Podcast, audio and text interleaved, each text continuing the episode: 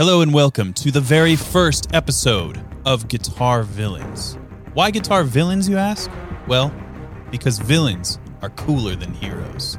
It's just a fact. This is a podcast by guitar players for guitar players, and over the course of this series, we'll chat with some of the most innovative and creative minds in the guitar community, find out what makes them tick, and understand how we can become better guitar players ourselves. Thank you for watching the video podcast here on YouTube. And of course, you can also listen to the podcast on Spotify, iTunes, or wherever else you get your podcasts. Today's guitar villain is John Petrucci, a legendary riff writer, almighty shred lord, dedicated gym rat, purveyor of fine bourbon, an all around nice guy. This bearded phenom, who some believe to be a wizard or even God himself, is here to spill his guitar secrets. John has recently dropped on us his second solo album entitled Terminal Velocity, which we'll dive deep into. I'll also be challenging the Prog Prince in ways he's never been challenged before, so let's get right to it.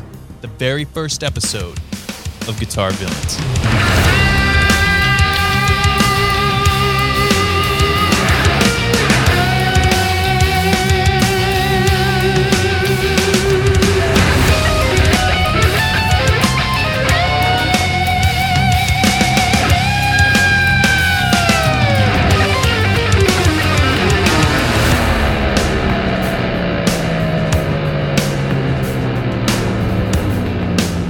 Welcome to Guitar Villains, the show where we deconstruct and decode the guitar. And John, I actually haven't told you this, but you're actually the inaugural guest on the show.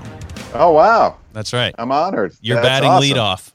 Okay, all right. Let's let's hope th- this is going to determine how Yes, this, this, moves is it. forward from here. Yeah. I don't. I don't want to make any promises or ruffle any feathers, but I think. I think that this is going to be the greatest podcast about guitar and guitar players in the entire world. wow. So I'm setting the bar there. High expectations. Let's yeah. see. um, I think I think we're gonna meet him.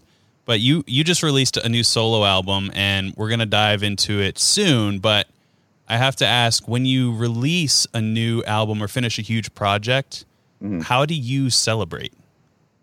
How do I celebrate? Oh man, uh, probably with some bourbon. It's probably the best way. Okay, any bourbon of choice? I have so many bourbons that I really, really enjoy. I love Blanton's. I love Elijah Craig. Uh, there's just just so many different ones out there that are that are incredible that I've been uh, you know experimenting with and enjoying. Um, I, I think it's important to. Uh, I, I always like to to sort of make a conscious note that something was accomplished. You know, whether it's like Yeah. between my wife and I and say, you know what, you know, I did this. I feel really good about this. I really, you know, let's let's have a drink or a toast, or with you know my engineer Jimmy T or uh, Andy Sneap who mixed the record. You know, to just say w- whether you take a second out, you know, on a call or in person or with a text, like, hey man, you know, I feel really great about this. We accomplished it. I think that's a good way to sort of celebrate and just, you know, don't let it just the moment just kind of like pass by and It is on to the hard, especially now where it's kind of fast pace in the Yeah. in, in anything we do. But speaking to music, like it's so easy to just say on to the next one and forget what you just spent like your entire life. It feels like doing. right. So- right, exactly. Yeah, you want to sort of savor it. Yes, just Yeah. like a just like a glass of, of bourbon. I think my go to is uh it's an accident that I discovered this, but I was uh, at a whiskey bar and I ordered this thing called Yellow Spot. okay. and I was like, "What's a what's a really nice whiskey?" And he's like, "We got Green Spot, we got Yellow Spot." And let's just say I'd already had a couple, so Yeah. I was I was like, "All right, I'll, I trust you." And it turned out to be a hundred dollar pour. So, oh no, one of those. but Nice. he told me about it halfway through, so I managed to savor, just like you mentioned, uh, that that second half. And um, Yes. yeah, I don't know how I feel about that bartender anymore, but Right, right. you know. you could have he could have warned you before. it is what it is. I, I fell into that trap. Uh, so we'll do things a little bit differently on this show. We're going to play some games. I'm going to try and get to the bottom of what makes you tick as a musician. Hopefully, you'll have a great time. And uh, maybe next time you're in Nashville, where I live, uh, and the world is a little more stable, we can do this again over a glass of bourbon. That sounds like fun. Absolutely. Awesome. So this show is called Guitar Villains because I think villains are cooler than heroes. I'm always found the characters are a little more deeper and more memorable. Um, Yeah. So the first thing I want to ask you is, out of all the movie or comic book villains out there, who would you say you identify with the most? And this could be something as simple as appearance or as nuanced as the character trait that you share. Oh my god! And if That- you want, a- if you want, I can give you my answer for which villain I think you're most like, and you can respond with a different choice or agree. that I I, I like to take your approach because you know you can go in all these different universes, right? You Yep. can go Disney, Marvel, uh, DC. You can even go with. you watch The Boys? You Yes. can go. That's a great show. I Yep. mean, Okay. you know, so it depends. Yeah, let me hear yours and let's see. Okay, so I think there's the easy answer and then there's the correct answer. I think Okay. the easy answer is Thanos from the Marvel You- universe. Yeah. So, and I, I guess you're you're familiar. Uh, at his peak, he controlled the six Infinity Stones, which are Right. mind, power, reality, soul, space, and time. And to relate this to guitar, you have all these things: the mind, which is like the knowledge of the fretboard; the power, which is blistering shred abilities; uh, reality, which I think is like bringing the music in your head, like from your head into existence; soul, which of course is like you know your vibrato in particular; uh, mind, which allows you to come up with the music you write; and finally, time, which I think goes without saying, your your rhythm. And Wow, you really give gave this a lot of. Th- I was, you know, Thanos popped into my mind as well, but I, I was just going to say, just because he's a big burly guy. That, well, that was my final my final point. He's kind of like a buff godlike figure, and, and you kind of fit that bill from aesthetics uh, perspective. but I, like your analyzation. That's awesome. Okay, well, good. So I think that's the easy one, the low hanging Okay. fruit. But Yeah. I think your actual supervillain counterpart is Arcade. And he's also from the Marvel universe. You know who Arcade Okay. is? I don't. I don't. You have Okay, to. it's a little bit of a deep cut. Uh, he Okay. He's from the X Men. He's an X Men antagonist, and uh, Gotcha. he designed and built this place called Murder World, and Okay. it's like a subterranean evil lair uh, disguised as an amusement park, which can sometimes describe the music of Dream Theater. And I mean that in the best way possible. Yeah. Um, so Arcade, he lured his victims into this murder world, and that sort of resembled a life-size pinball machine. And I'm going somewhere with this. Okay. I'm going to play you a little sound clip, and I just want to get your reaction. Yep. You ready? Yeah. Okay.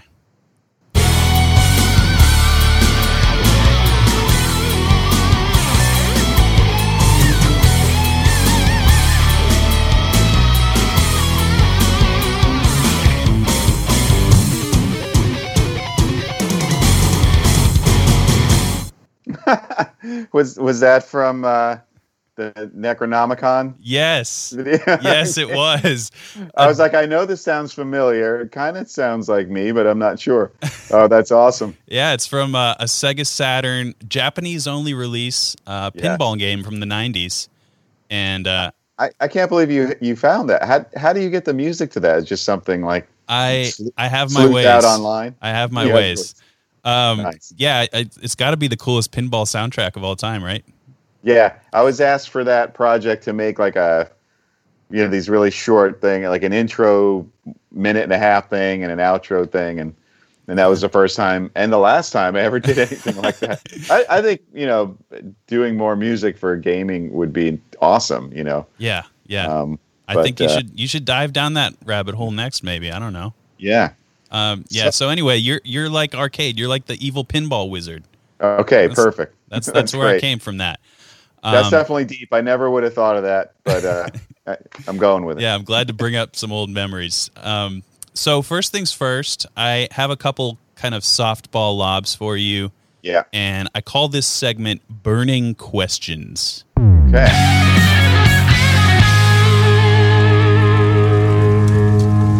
So these are rapid fire questions that if you were to conduct a live masterclass or a live Yeah. stream where anybody could ask you any questions about anything they want regarding guitar or music, these are the questions they would ask.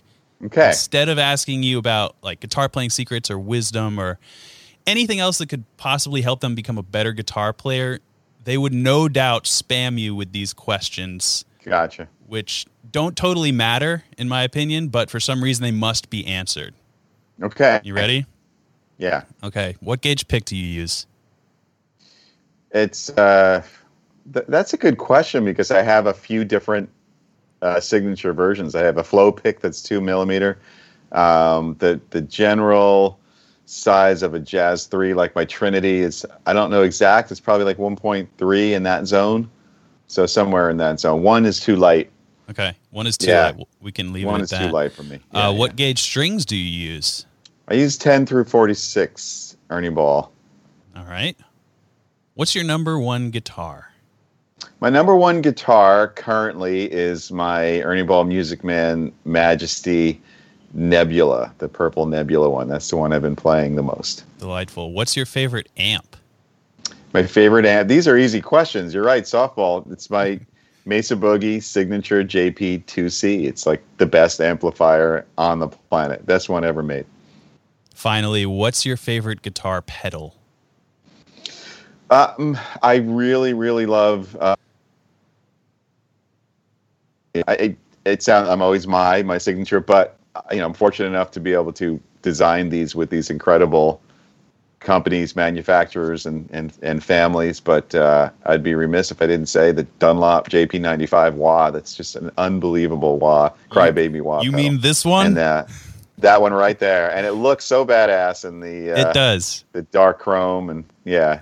I was gonna. I was gonna save this, but now that you brought it up, I, Yeah. I want to play you a little sound clip of something.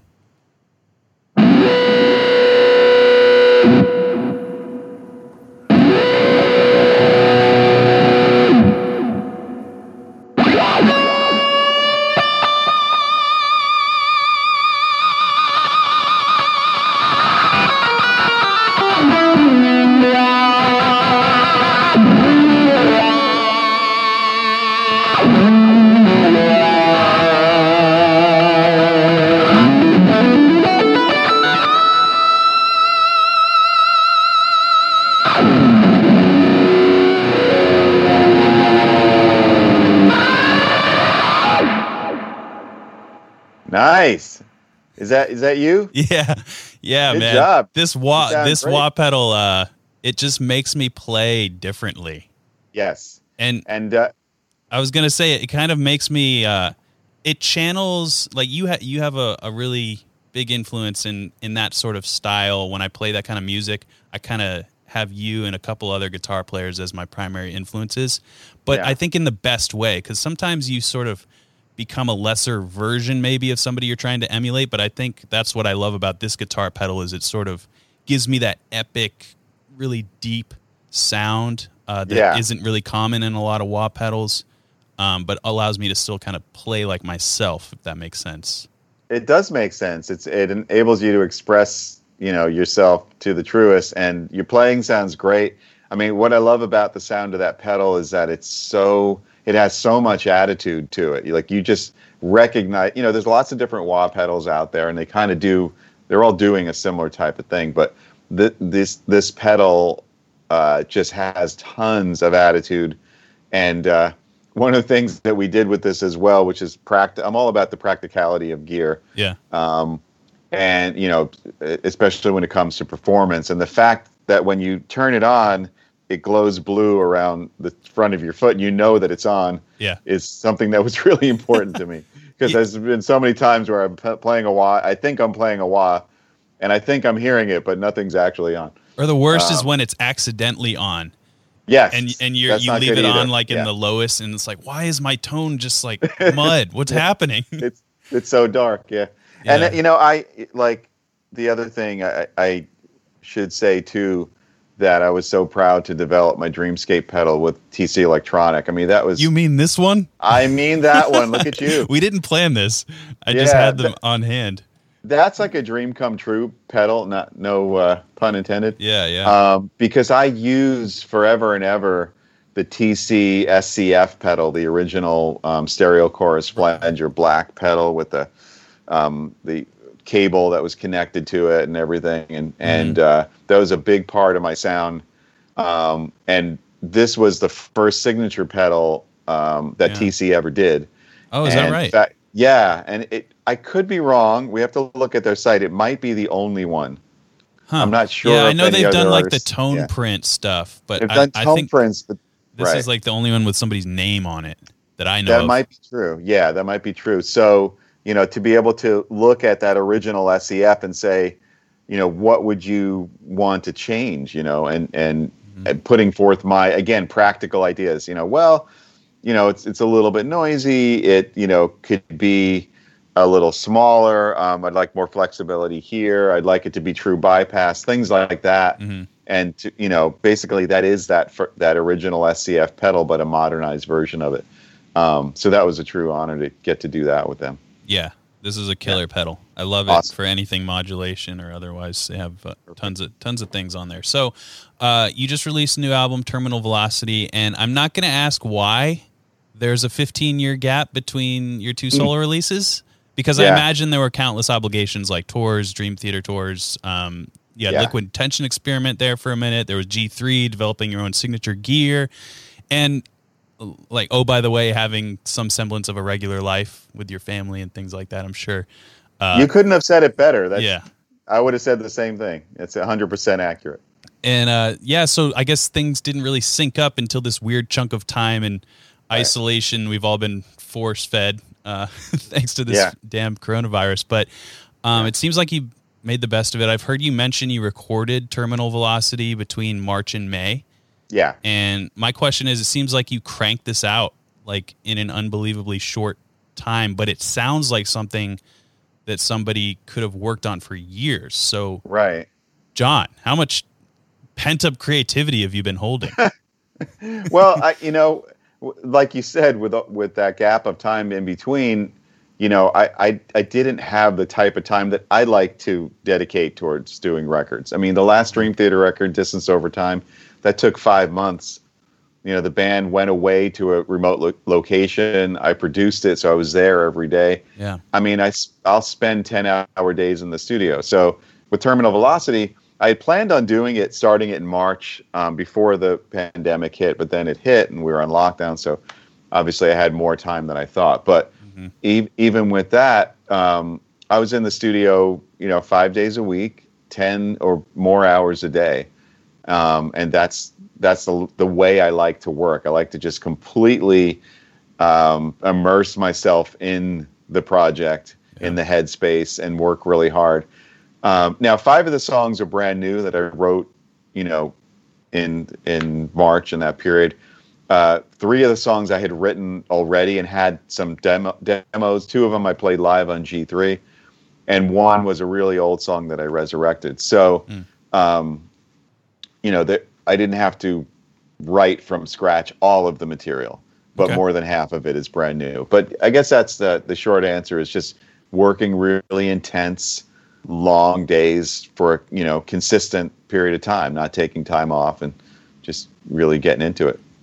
Great. Well, we're going to talk more about terminal velocity in a bit, but right now I want to play a little game I call Name Those Notes. Oh my god.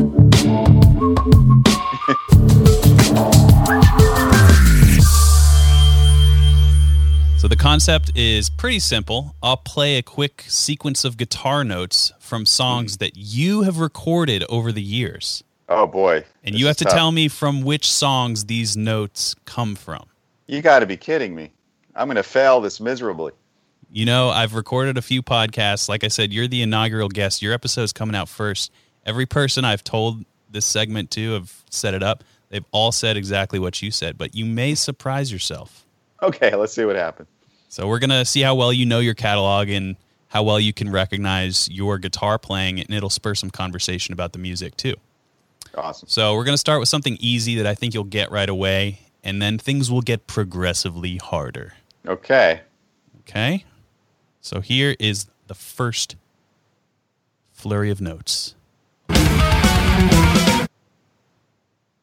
That's from Dance of Eternity, right? No, it's from uh It's from Metropolis.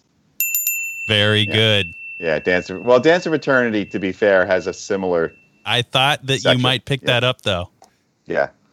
Dance of Eternity and Scenes from Memory is based on Metropolis, so Right, right. the instrumental Dance of Eternity has that same sequence It's of a, notes. it's So I'm not wrong. You're not wrong. Yeah, you're right twice almost. Uh, so that song in particular, it's one of my favorites. Uh, Oh, cool. that you guys do, and I was wondering. I don't know if you've heard this trope before. I'm sure you have, uh, offhanded, maybe not said to your face. But what do you say to people who say that guitarists who play a lot of notes aren't as musical or don't have emotion in their guitar playing? Yeah, I, I I never bought into that statement ever. You know, to me, um, yeah, as an instrumentalist, you should. This is my philosophy, at least. Sure. You sh- you should have the ability to produce anything that your mind sort of thinks of. Mm. You know, think think about classical composers writing symphonies for all these different instruments and stuff you know, demanding that the violins do this crazy thing over here, Mm-hmm. um, and and then oh, and this section of the music requires complete discipline and tone and beauty, and you have to be able to do everything in between. Um, you know, it just because you develop that side, that craft side of the instrument that you play, doesn't mean that you don't have the ability to be expressive on the instrument you know so i i don't buy into that uh, argument at all i think it's false and uh, I, I agree, and I, I often find, and we're keeping this ambiguous, but I often find those who may be saying things like that or have that notion can't necessarily execute on what it is they're criticizing. If that makes Yeah. sense. I could it, it could be some of that for sure. It's kind of a, a, like a lazy statement, you Mhm. know, because you're not really you know, you're not really thinking about it. If you listen to to guitar players who are known to be super expressive, um, you know, whether you're thinking of Stevie Ray Vaughan or whoever that, that that may be, or Neal Schon, or I mean, these guys like shred Yeah. shred their heads off, you know. So, and and some of the most shredding guys um, are able to play uh, uh, melodies like no other. And you know, uh, I mean, I'm a huge, huge fan of Steve Morse, my favorite guitar player of all time, Uh-huh. and the guy can play anything. And you know has these beautiful, beyond beautiful melodies and compositions and sequences of chords and notes that are just incredible Yeah. uh, somebody like Tommy Emmanuel. I mean, I saw him live in New York City, and the guy has technique, you know, for days and days and days, like a freaking freight train. but meanwhile, I'm watching him and I'm like crying literally because there's so much emotion exuding uh, out of him.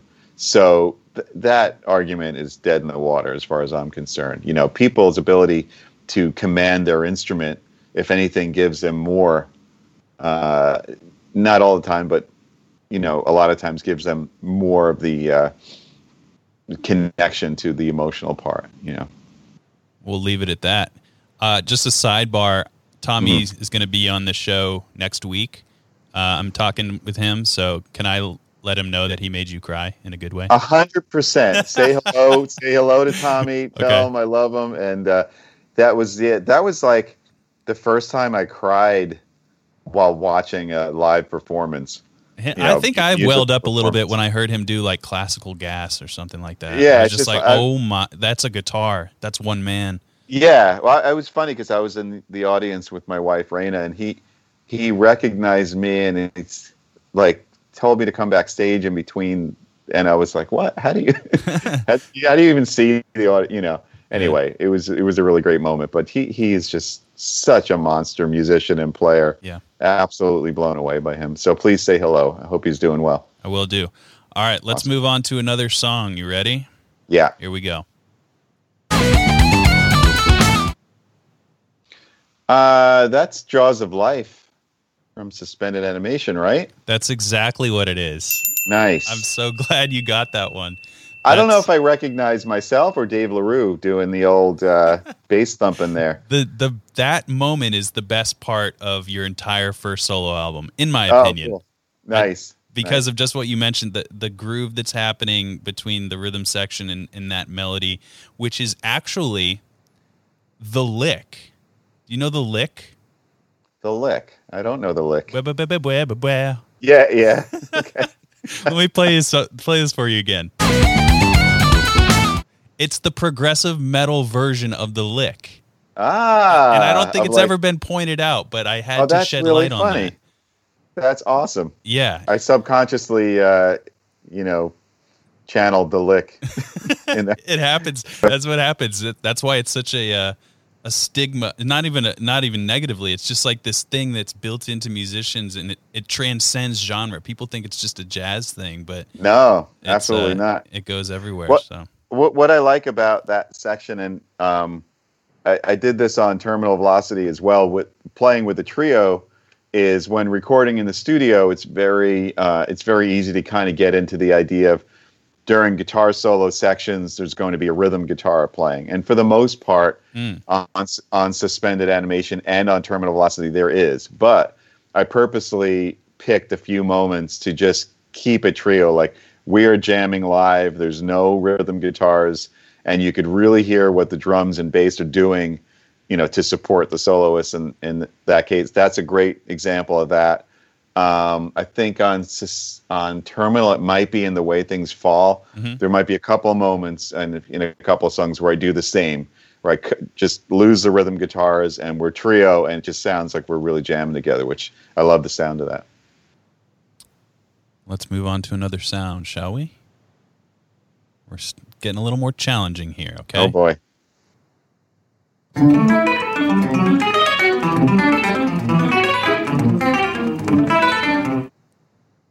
That's not that's not me. what is that? Would you like to hear it again? I don't even know what that's All right, are you tricking? Is that my playing or You you already. I'll give it. I'll give you the point. It is not you, Okay. but it is. I'm not. I don't know for sure, but I'm 99.9 percent sure you are aware of this person and know where this comes from. Huh.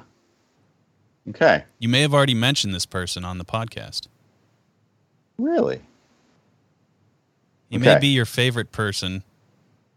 Is that a Steve Morse thing? It is. Do you know What what, it could that? possibly be from? Here, let me play it again. I don't know.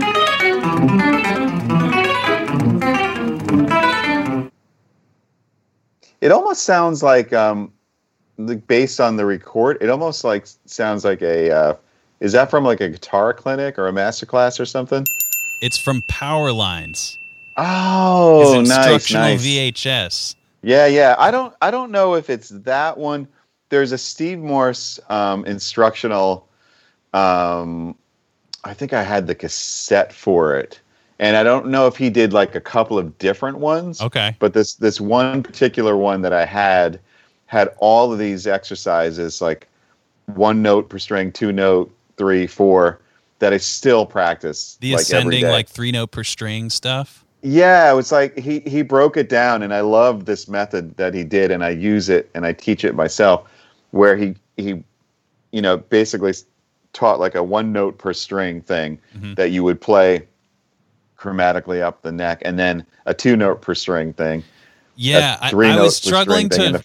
I was Yeah. trying to figure out which one of the exercises to choose that I thought you would recognize immediately, but I Yeah. figured because that one actually sounded a little like I could kind of hear some of you in that Sure. sound, if it makes sense. And It does make sense. I, I don't for, for some reason I'm not, you know, specifically remembering that one, but uh, yeah, yeah, I mean, Steve, you know, when I when I started playing guitar, I was 12 years old.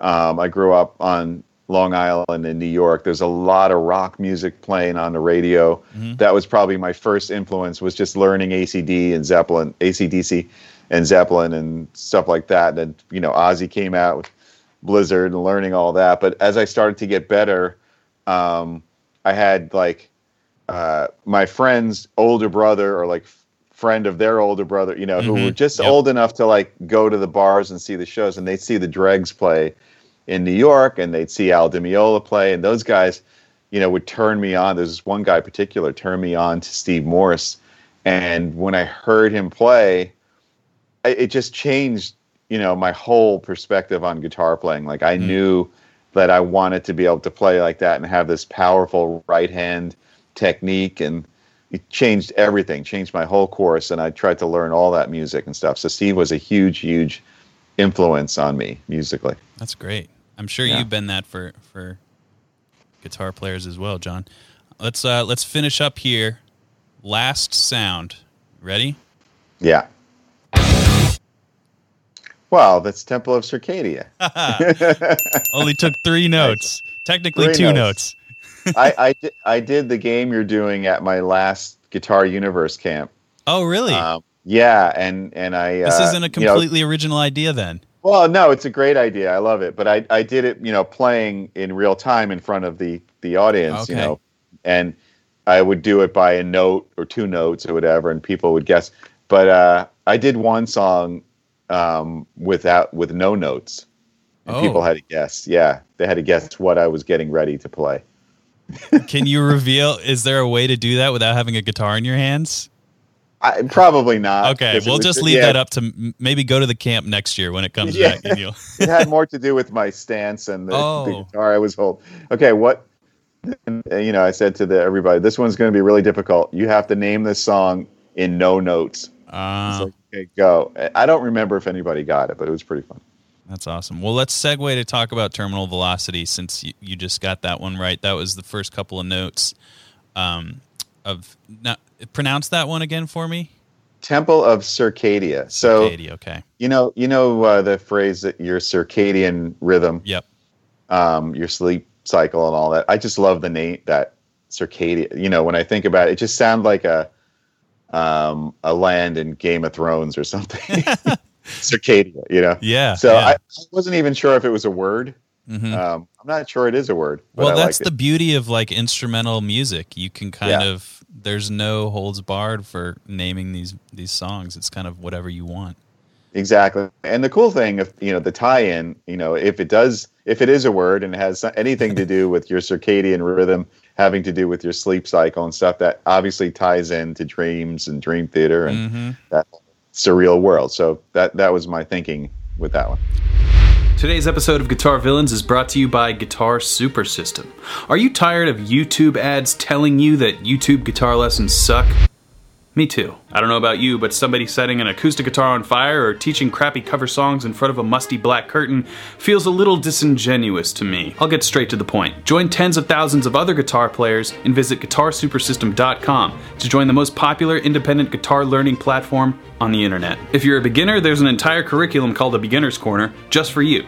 If you're an expert, the music theory and technique curriculums reach the highest levels of mastery and are based on industry standard learning methods I've used since graduating Berklee College of Music. If you're somewhere in the middle, you're actually the perfect candidate. The Choose Your Destiny approach allows you to cater your learning experience to exactly what you want to accomplish, whether that's improving your improvising, ear training, learning new techniques, songwriting, and more. You'll also have access to private live streams, lesson comments, and a community forum for feedback, as well as exclusive giveaways and new curriculum releases. The best part is, everything that I just mentioned is included in one monthly subscription, and you can cancel anytime, or, like a lot of people do, upgrade your subscription to a yearly pass. Of course, you can also just learn guitar right on YouTube for free because YouTube guitar lessons don't suck if you know where to look. So check out guitarsupersystem.com. Now, back to Guitar Villains. yeah so terminal velocity i've listened to it a couple of times it's kind of an upbeat like uplifting album overall Yeah. which I, I have to say it, it was a welcome sound in my house after, Oh, that's great. after all this crazy you know shit we've been dealing with in the past year it was unexpectedly aw- awesome and, and a good feeling and i mean there's even a song called happy song and That's uh, right.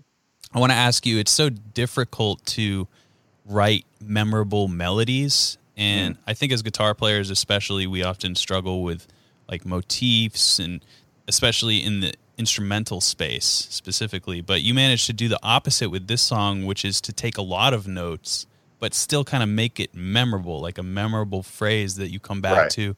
And this is, uh, you know, this happens a lot. Glasgow Kiss comes to mind a little bit. Um, Sure. the main theme that kicks off happy song is a perfect example so do you outline like four notes first that you really like and then fill in the gaps or is it a lick that you come up with all at once what's your strategy for writing a fast hook so to Right. speak I you know sometimes it starts with with a technique that I'm working on. Um, in that in the case of Happy Song, it was a technique. It was a legato technique that I was just fooling around with. Um, and I, I don't remember how I re- was originally doing it. You know, maybe in a scale or something. Um, and then I just started like skipping a string, and then wait, what if I made that major? And then it just turned into like this cool motif. And I, I've said this many times. I've been doing a lot of press in support of this record, so you might have heard me say this over and over. But whenever that happens, and I'm in that moment, and my brain goes, "Hey, that's kind of cool sounding," Mhm. I record it immediately Yeah. you know, just so I have it. I have some kind of reference and I don't forget it. And so, in, in, like I said, in the case of that, it stemmed from a technique I was practicing that I morphed into something that I, that you know signaled to myself like, hey, this is cool sounding. I should do something with this. So that's how that particular one happened. So it did. It didn't happen from.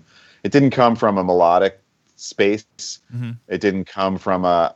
Sometimes ideas come from I want to use this tonality Oh yeah. uh, you know, like terminal velocity is very uh, melodic, uh, major. the title sound. track. Yeah. Yeah, yeah, yeah. That's the title track. So it's like I wanted to use that tonality, that modality. But this one came from like a technique that morphed into a lick that I thought was cool.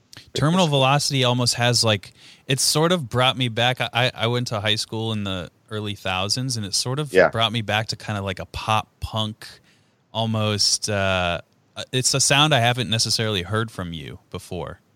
Right, that- right. Where did where did that actual song? Because you know, like the the happiness is obviously there, but it's like got this kind of more straight ahead feel Sure. for, for some of the song. Well, Yeah, I mean that that song, you know, again, um, when when I collect ideas, um, I, I they're just they only exist as sort of these seeds. You know, it could it could only last for ten seconds, fifteen seconds, whatever it is. Uh, when I sat down in March to write ter- the album Terminal Velocity, I had a, a I had done some some work on the computer ahead of time, sort of organizing all those ideas you know, uh, making note of which ones I thought were the best ones, maybe which ones sort of like went together in key or tonality and might make a song somehow. Um, but when I sat down in March, the first thing I wrote was the song Ter- Terminal Velocity, and all that I had was that little opening motif. And so I literally started with that, um, recorded that, uh, programmed some drums, played bass, and I had the first little chunk and then just started writing the music and it developed organically into the song. So I can't really I don't really know where the other parts of the mood of that song came from inspirationally, but it started just from that little first seed. And the interesting thing about writing a record this way by myself, the only other person in the room is my engineer, Jimmy T. There's no other band members or musicians I'm bouncing ideas off of. Oh, where you know, what do you have? Where should this go? It's just sort of my own creative brain saying, all right, it might be interesting to go here and let's see what happens. So it's like you're building a house from the ground up, but you don't really have a blueprint for the house. All you have is the foundation. That's so a good it's way an to do it. interesting way, yeah. Yeah, and uh, it could be like maybe mildly refreshing too, because you have like Sure. bands and uh, you work in that environment. So when you do, a, especially something that's a little bit more personal, like a solo album, it could be cool to have that bit of isolation. Exactly, exactly, and and you kind of let your it's it's almost like more of a stream of consciousness type of writing, where you're letting the next part develop from where the last part left off, and uh, it, it's fun. It's a fun way of writing. It's a little less structured, and I think the songs kind of come out interesting, and they reflect a, a deeper part of your imagination because you're just doing it on the spot and you're not really sure where you're going. So it's it's fun. Well, another song that was a pretty new sound uh, from you, at least to me, it was "Out of the Blue," which. Yeah. is this lovely blues ballad, and that must have been, as a guitar player, it must have been pretty satisfying to record that one. I don't know.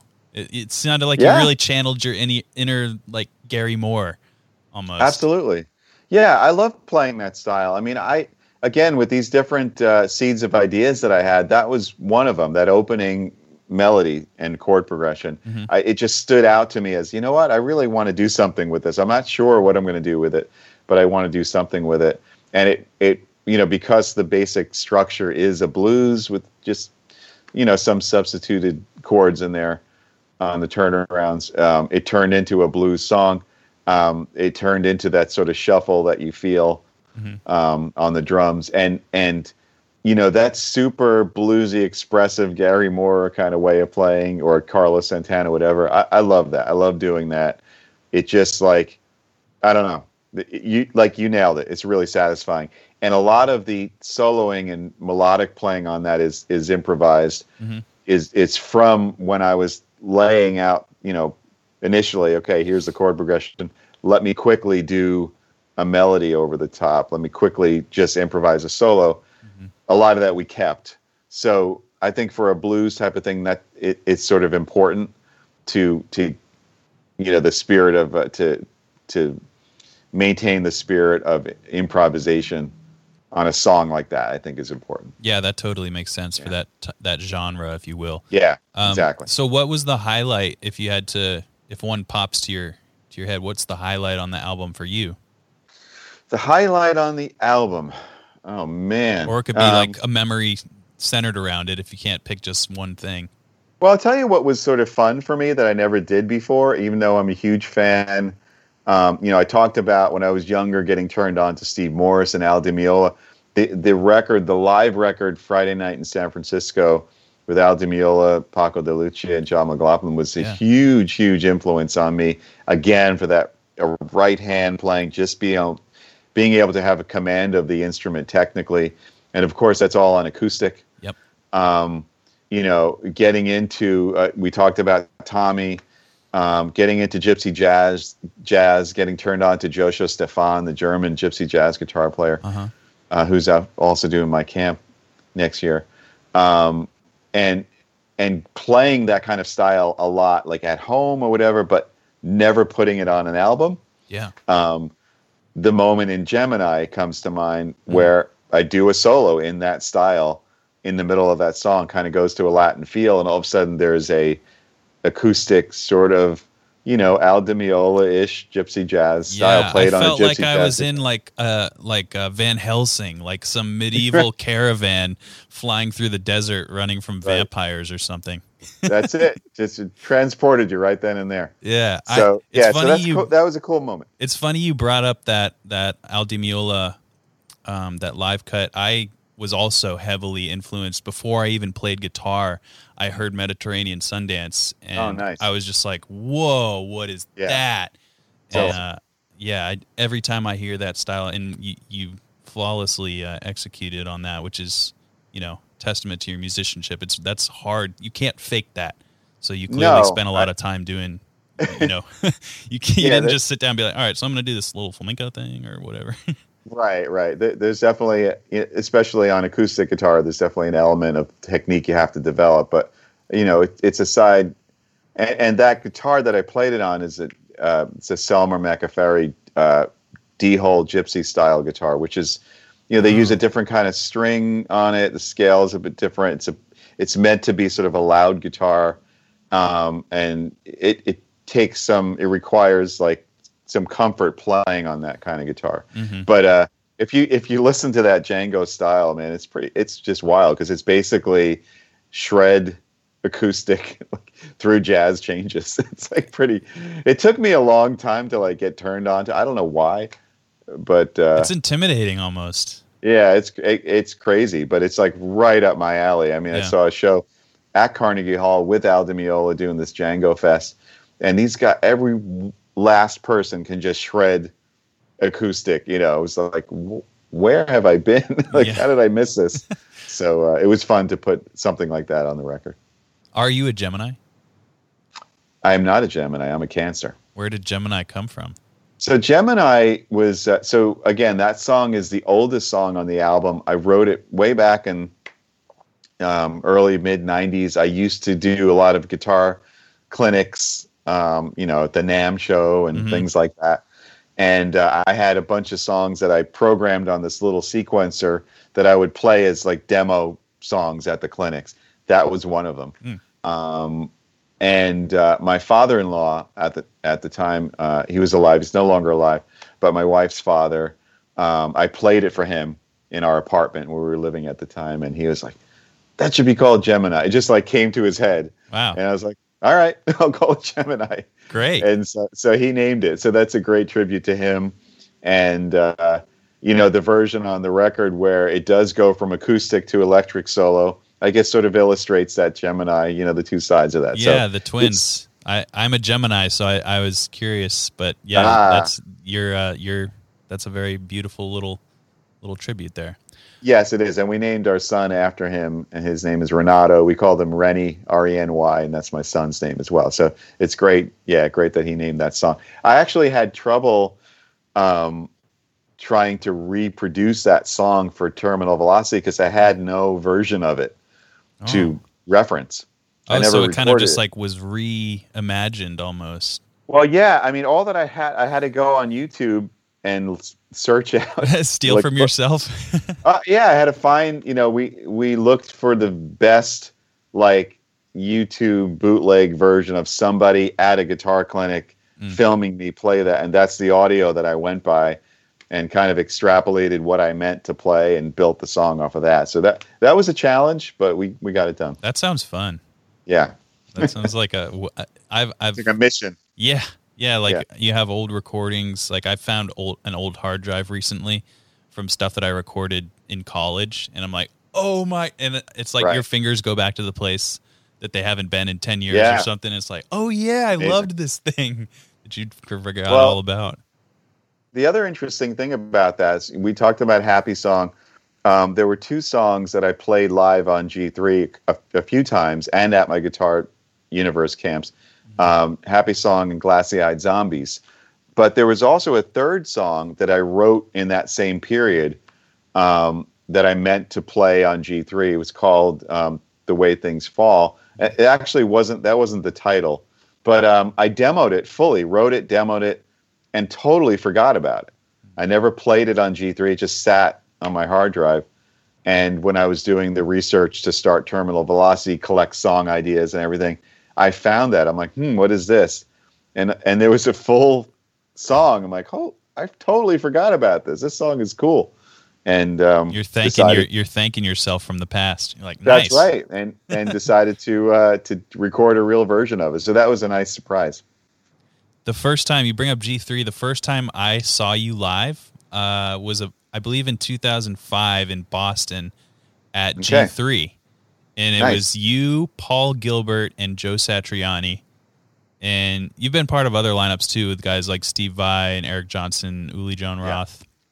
Uh, Do you have uh, a funny G3 story, like something backstage or on stage? Oh man, I have a great G3. st- There's so many funny ones. We were playing in Philadelphia, and uh, you know, in G3, um, there's three different guitar players, and at the end we all jam. So Joe was doing his set, and um, I was waiting backstage with my wife Rena.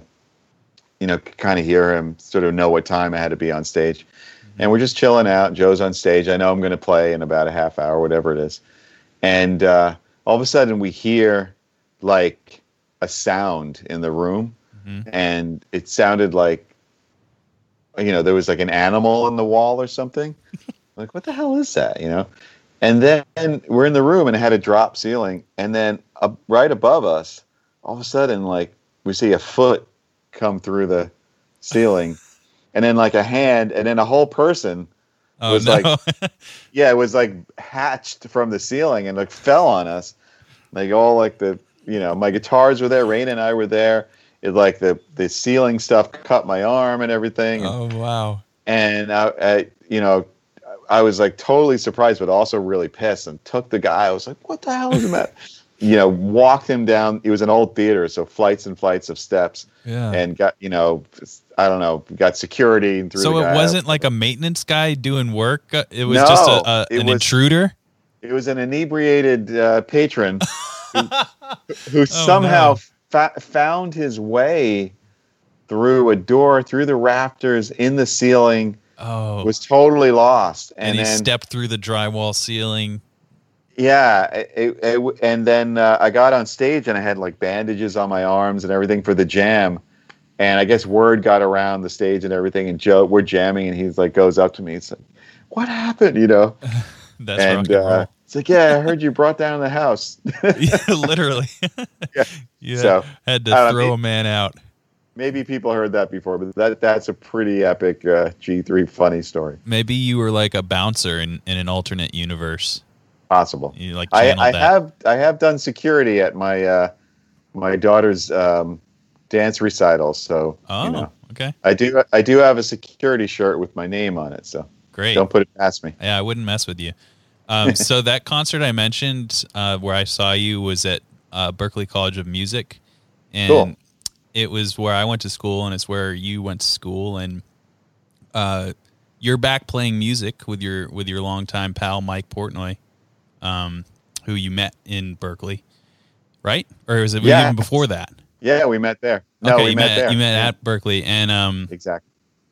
so it it isn't it's interesting to you know like when you have someone who went to regular high school you, like your regular high school friends or your regular college Right. friends for some people um it's different when you go to a music college and you meet people who really speak your language that you didn't even know that you spoke necessarily Right. so that must have been hugely satisfying to to reunite and kind of get back on it's like you pick up where you left off almost musically Yeah, absolutely. I mean, John Myung and I, we grew up together. We and we went to Berklee together. We we were roommates, Mm-hmm. and we met Mike there. I mean, we were we were all 18 years old, but um, it it turned out that Mike was actually, you know, obviously Berklee's in Boston, but Mike was from Long Island as well.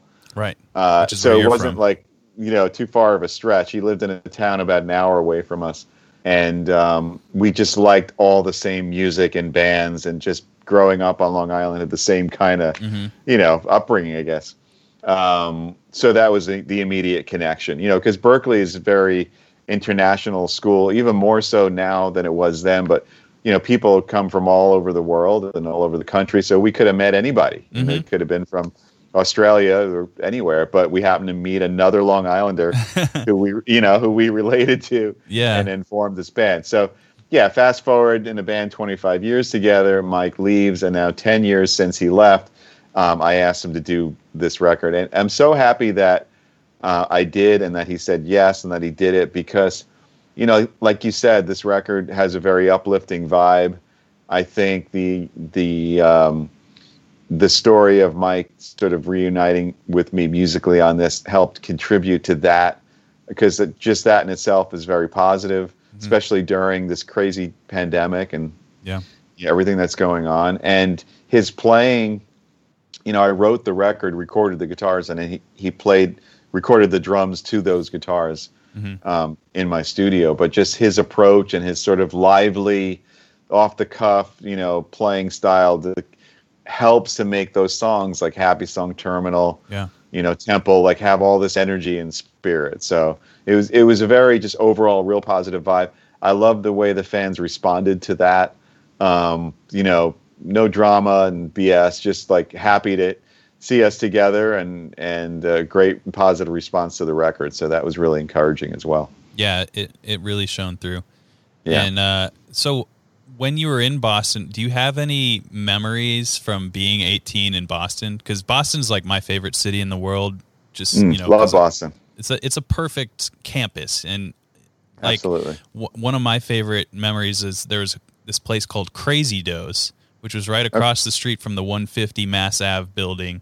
Yeah. And we had our uh, my, the band that I was played in in college had a practice space underneath Crazy Doughs, oh that's funny and uh, you know, walking through the city carrying a pedal board, a guitar, a backpack in the streets of Boston, I was like 140 pounds, and uh, just Yeah. like that was my experience, and I just like recall go the smell of pizza and shred and Oh, being tired all the time. Is I there is relate, there any yeah. any nostalgic uh, feeling that you get from Boston? oh definitely i mean my son went uh, graduated berklee as well and he oh, I didn't know that. he- That's cool. Yeah, he actually was. He was the first resident in the 160 building, the new building. Oh yeah, there used to He be a McDonald's there. Yeah, right, They, exactly. they tore down my beloved McDonald's. yeah, so Boston's changed a lot. Berklee, when I went, they had the two buildings. They had 150 Mass Ave and then Boylston. Yep. That's all they had. So obviously they expanded a lot. I loved being there. on Berklee Beach, you know, and Yep. seeing all the kids, you know, just like me with gig bags over there. It, like I felt like I really, really belonged. And uh, what the place for us that you're talking about um, was uh, Supreme Pizza. Supremes And- was there when yeah, I Supremes. I uh, I had some Yeah. late nights at Supremes. Lots of late nights. They, you know, the, there was no like Wendy's or Starbucks or any of that, or JP Licks and all those places. Yeah. Um, but, but there was Supreme, so we, al- we always ordered Supremes. We get like cheesesteaks and things like that. Um, but we al- we rehearsed almost every day, um, and we were always in this one specific rehearsal room that was E19, um, and that's where we we practiced. So yeah, lots of great memories from that. Even though it was only two semesters, it was only one year that we went there. Oh, right on. Yeah. Uh, so you obviously in that short time in that you know your guitar tone has kind of evolved over the years, but I would say since you like I would say maybe around your solo your first solo album it really started to round into this I don't know how you would describe I mean it's like the Thanos of guitar tone.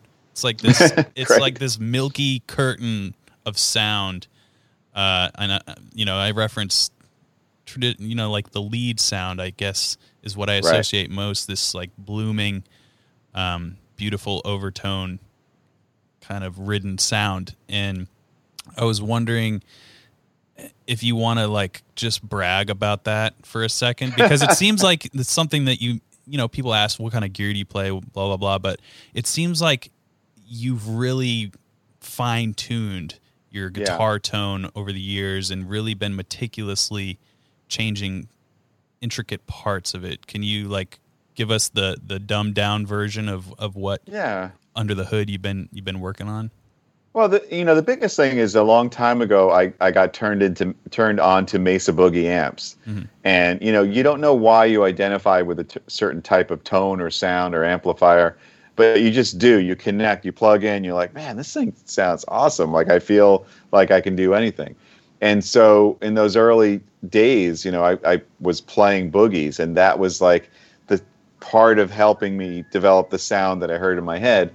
Um, I got turned on to the the Mark IIc Plus, which is like one of their you know iconic holy grail amps of all time. That's Master of Puppets amp and everything else, and that really like I really identified with the sound of that amp. Like when I plugged in my guitar, I felt like that thing could do anything. That kind of milky lead thing you're talking about, but also super heavy crunch and stuff like that. Um, you know, I played boogies for years and years and years and years and years. Fast forward, I was able to develop the first signature Mesa Boogie amp based on that iconic C plus.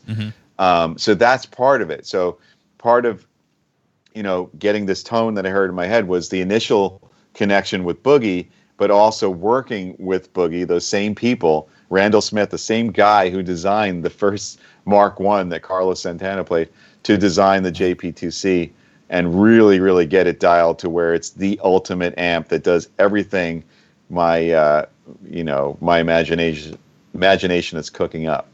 Um, the other part of that is uh, obviously the guitar and the pickups. Now, DiMarzio, I've been with for ever, you know, from the beginning, and I had such a great relationship with with Larry DiMarzio and Steve Blucher, who designs the pickups.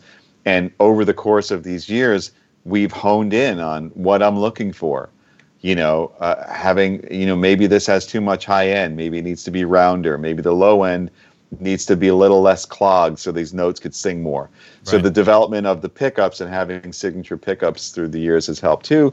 And then finally, the big biggest piece are the guitars. Now, Ernie Ball, Music Man, uh, I first met Sterling Ball 20 years ago, and we're celebrating 20 years of developing these incredible signature instruments. And again, that journey of developing, well, what what sound am I hearing? You know, what does mahogany sound like? What does maple and al- alder and basswood sound like? Um, what about the electronics, the layout, et cetera, et cetera? So you take those pieces of the puzzle over the course of many, many years, you know, since suspended 15 years. And here I am with what are the ultimate pieces of the puzzle that perfectly do what I've been thinking of this whole time. Um, I call that process. I name my business as the uh, tone mission. It's like people's tone mission. It's how the the the uh, path that you take, the journey that you take to get the sound that's in your head finally realized. And I've been fortunate enough to do that, working with these incredible, you know, companies to develop the signature gear. But um, that's it in a nutshell. I don't know if that's a dumbed down version, but No, that's, the, best- perfect perfect amount. yeah, the best way for me to describe it. And and so now I don't think you breathed during that entire description. It seems like you're pretty passionate about that. I'm totally passionate about it. And the fun thing is, I, I just get to reap the benefits because, Yeah. you know, recording terminal, it's just a joy. I mean, I plug in the Majesty into the head, dial it the way I'm used to dialing it, and it just sounds awesome. Okay, record that. Like, there's no, you're not sitting there trying to get a tone for hours and frustrated and trying different amps and, oh, I don't know about this guitar and what about this? There's none of that. It's like gone. It's just like this guitar, plug it into that head and mic it. Go. You know, Tone mission accomplished. tone mission accomplished. Absolutely. I have um I have a lot of your gear in case you haven't noticed. This is a I see that. JP15. That's beautiful. Yeah, Looks awesome. Got really the nice. Piezo. You call it piezo or piezo?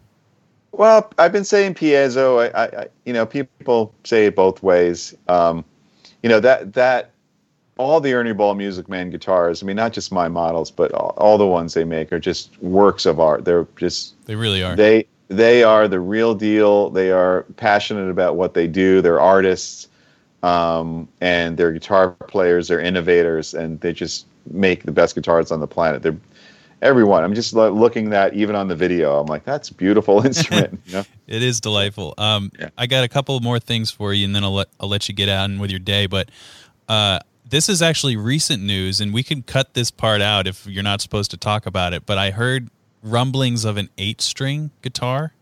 Yeah. Is that real, or, or is that just like a, a a fantasy in the Twitterverse? No, they're rumblings. They're, they're real rumblings. We we have been talking about this for a while. Um, you know, developing an eight-string version of the Majesty. Uh, we did a whole bunch of research, went through some drawings and stuff, and so now it's a reality that we're talking about uh, building. And I'm hoping to get a prototype real soon. What I would really love to do um, it, it didn't work out on the last Dream Theater record scheduling wise, but hopefully with the next one, which we're going to start working on really soon, is to have one in time for that, that I, so that I can experiment with it and, and write with it. Um, but yeah, those rumblings are true. I have nothing to show you yet, uh, but uh, in due time, that will be a reality. So I'm excited about that.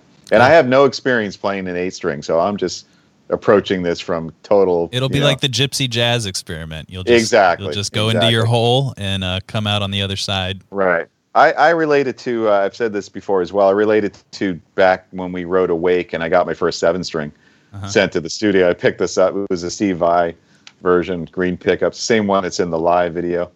And uh, just started writing. I never played a seven string before. And we wrote The Mirror and all that. I was like, this is awesome. Nice. Uh, a couple more questions for you, John. Uh, what is your favorite airplane album? To, to listen to on an airplane? Yeah. Um, I don't know if I I wouldn't say I have a favorite, but what I do I, I find that time uh, a really good time to like listen to what I happen to be working on Mm. because I don't, I don't do that too often. Like especially I don't know when when producing a record and like getting to the point where you're listening to mixes and mastering, it gets very technical and you're listening for things, you're Yeah. listening for level and EQ. And I, I don't really get a chance to like just listen to it as an objective listener. It's like what we I talked about at the very beginning, like kind Yeah. of stepping back and Yeah, enjoying exactly. what so, you what you're creating and making sure you're in the right direction too for this. Right. So on the plane, I like to just you know put in the headphones and like put on the record, like to actually listen to it. Yeah. I've done that a bunch of times and and just take it in as an objective listener. So that's a good something I enjoy doing because it's just like un- uninterrupted time where you have nothing else going on, no distractions. Okay, build a band. Yeah. What four others in a band, living or dead, would you want to play with? So it's a five person band, you're on guitar. Who are the other four members? Oh my god. Um, well, I'd have to have Geddy Lee on bass. That'd be Okay. dream come true. Um, I always th- thought it would be cool. Let me see. It has how many members are we talking here? Four four other than you. So Okay. five total. It'd be great playing with Dennis Chambers. I've always been a fan of his his drumming. He's a monster drummer. Um, He's an unbelievable Geddy. drummer. yeah. Um, Peter Gabriel would have to like be the vocalist. He's like my favorite. I like this band so far. You're pretty good, right? One more. I don't know. One more. Um, now, what instrument does it have? Could it be could, anything? It could be a keyboard. It could be a harp player. It could be a flautist, oh man. or, Um, or another guitar player. Whoever you want. Who could it be? Uh, I don't know. It, it it'd be. Uh, we'll have Andre Segovia on on classical guitar and see what happens. Jeez, that's an amazing band. Wow, that's a band. That's insane. That's great. Uh, all right, finally to uh, to loop in your guitar supervillain alter ego, I have one final question for you. Yeah. Uh, what do you believe about guitar that most guitar players would think is crazy? This could be a hard truth for guitar players that they need to hear, or something you know that others don't, or a, a misconception about the instrument, or whatever you want. What What do you believe about the guitar or guitar playing that others might not believe? Well, I, I think that uh, my strongest belief, and I, I think a lot of players would actually relate to this. That's the only problem with my answer. But my strongest belief, and I'm very biased, is I think that it, electric guitar specifically is the most expressive musical instrument other than a voice. That's my true feeling. I really think that. Um, it, it just, the something about electric guitar being amplified through something with distortion, being able to manipulate the strings and everything that we do with pedals and, and whatnot, that it's just, I don't know, the most moving and expressive instrument uh, more than anything else. But again, I'm biased. Um, people probably argue that point that play other instruments, and right, rightly so. I have respect for all that. Uh, and the, the other thing I would say as well, and this kind of um, this comes down to something that people have talked about before, is that we talked about tone and the development of gear and stuff, and you might have heard players say this too, but tone really comes from individual players' hands and their approach to the instrument. And this could be proven by you and somebody else playing through the exact same rig and sounding completely different, even if you're playing the same thing. Um, so that's something that people, you know, as much as we focus on tone and gear development and stuff, which is important, it's also important to note that who you are actually physically, biologically, has a lot to do with how you sound on guitar, and that circles back to why it's such an expressive instrument because you're you're just completely physically connected to it directly, and it comes out. Um, so it's pretty crazy. I agree. I agree. All right. So, John, as we as we wind down here, I'd like to thank you for uh, being the inaugural guest on Yeah. Guitar Villains. I couldn't have picked a better person to do that. So, I I really do appreciate it. Um, it's been an honor to chat with you, and we'll look forward to seeing and hearing what treacherous plots you devise next Okay. in your musical right. endeavors.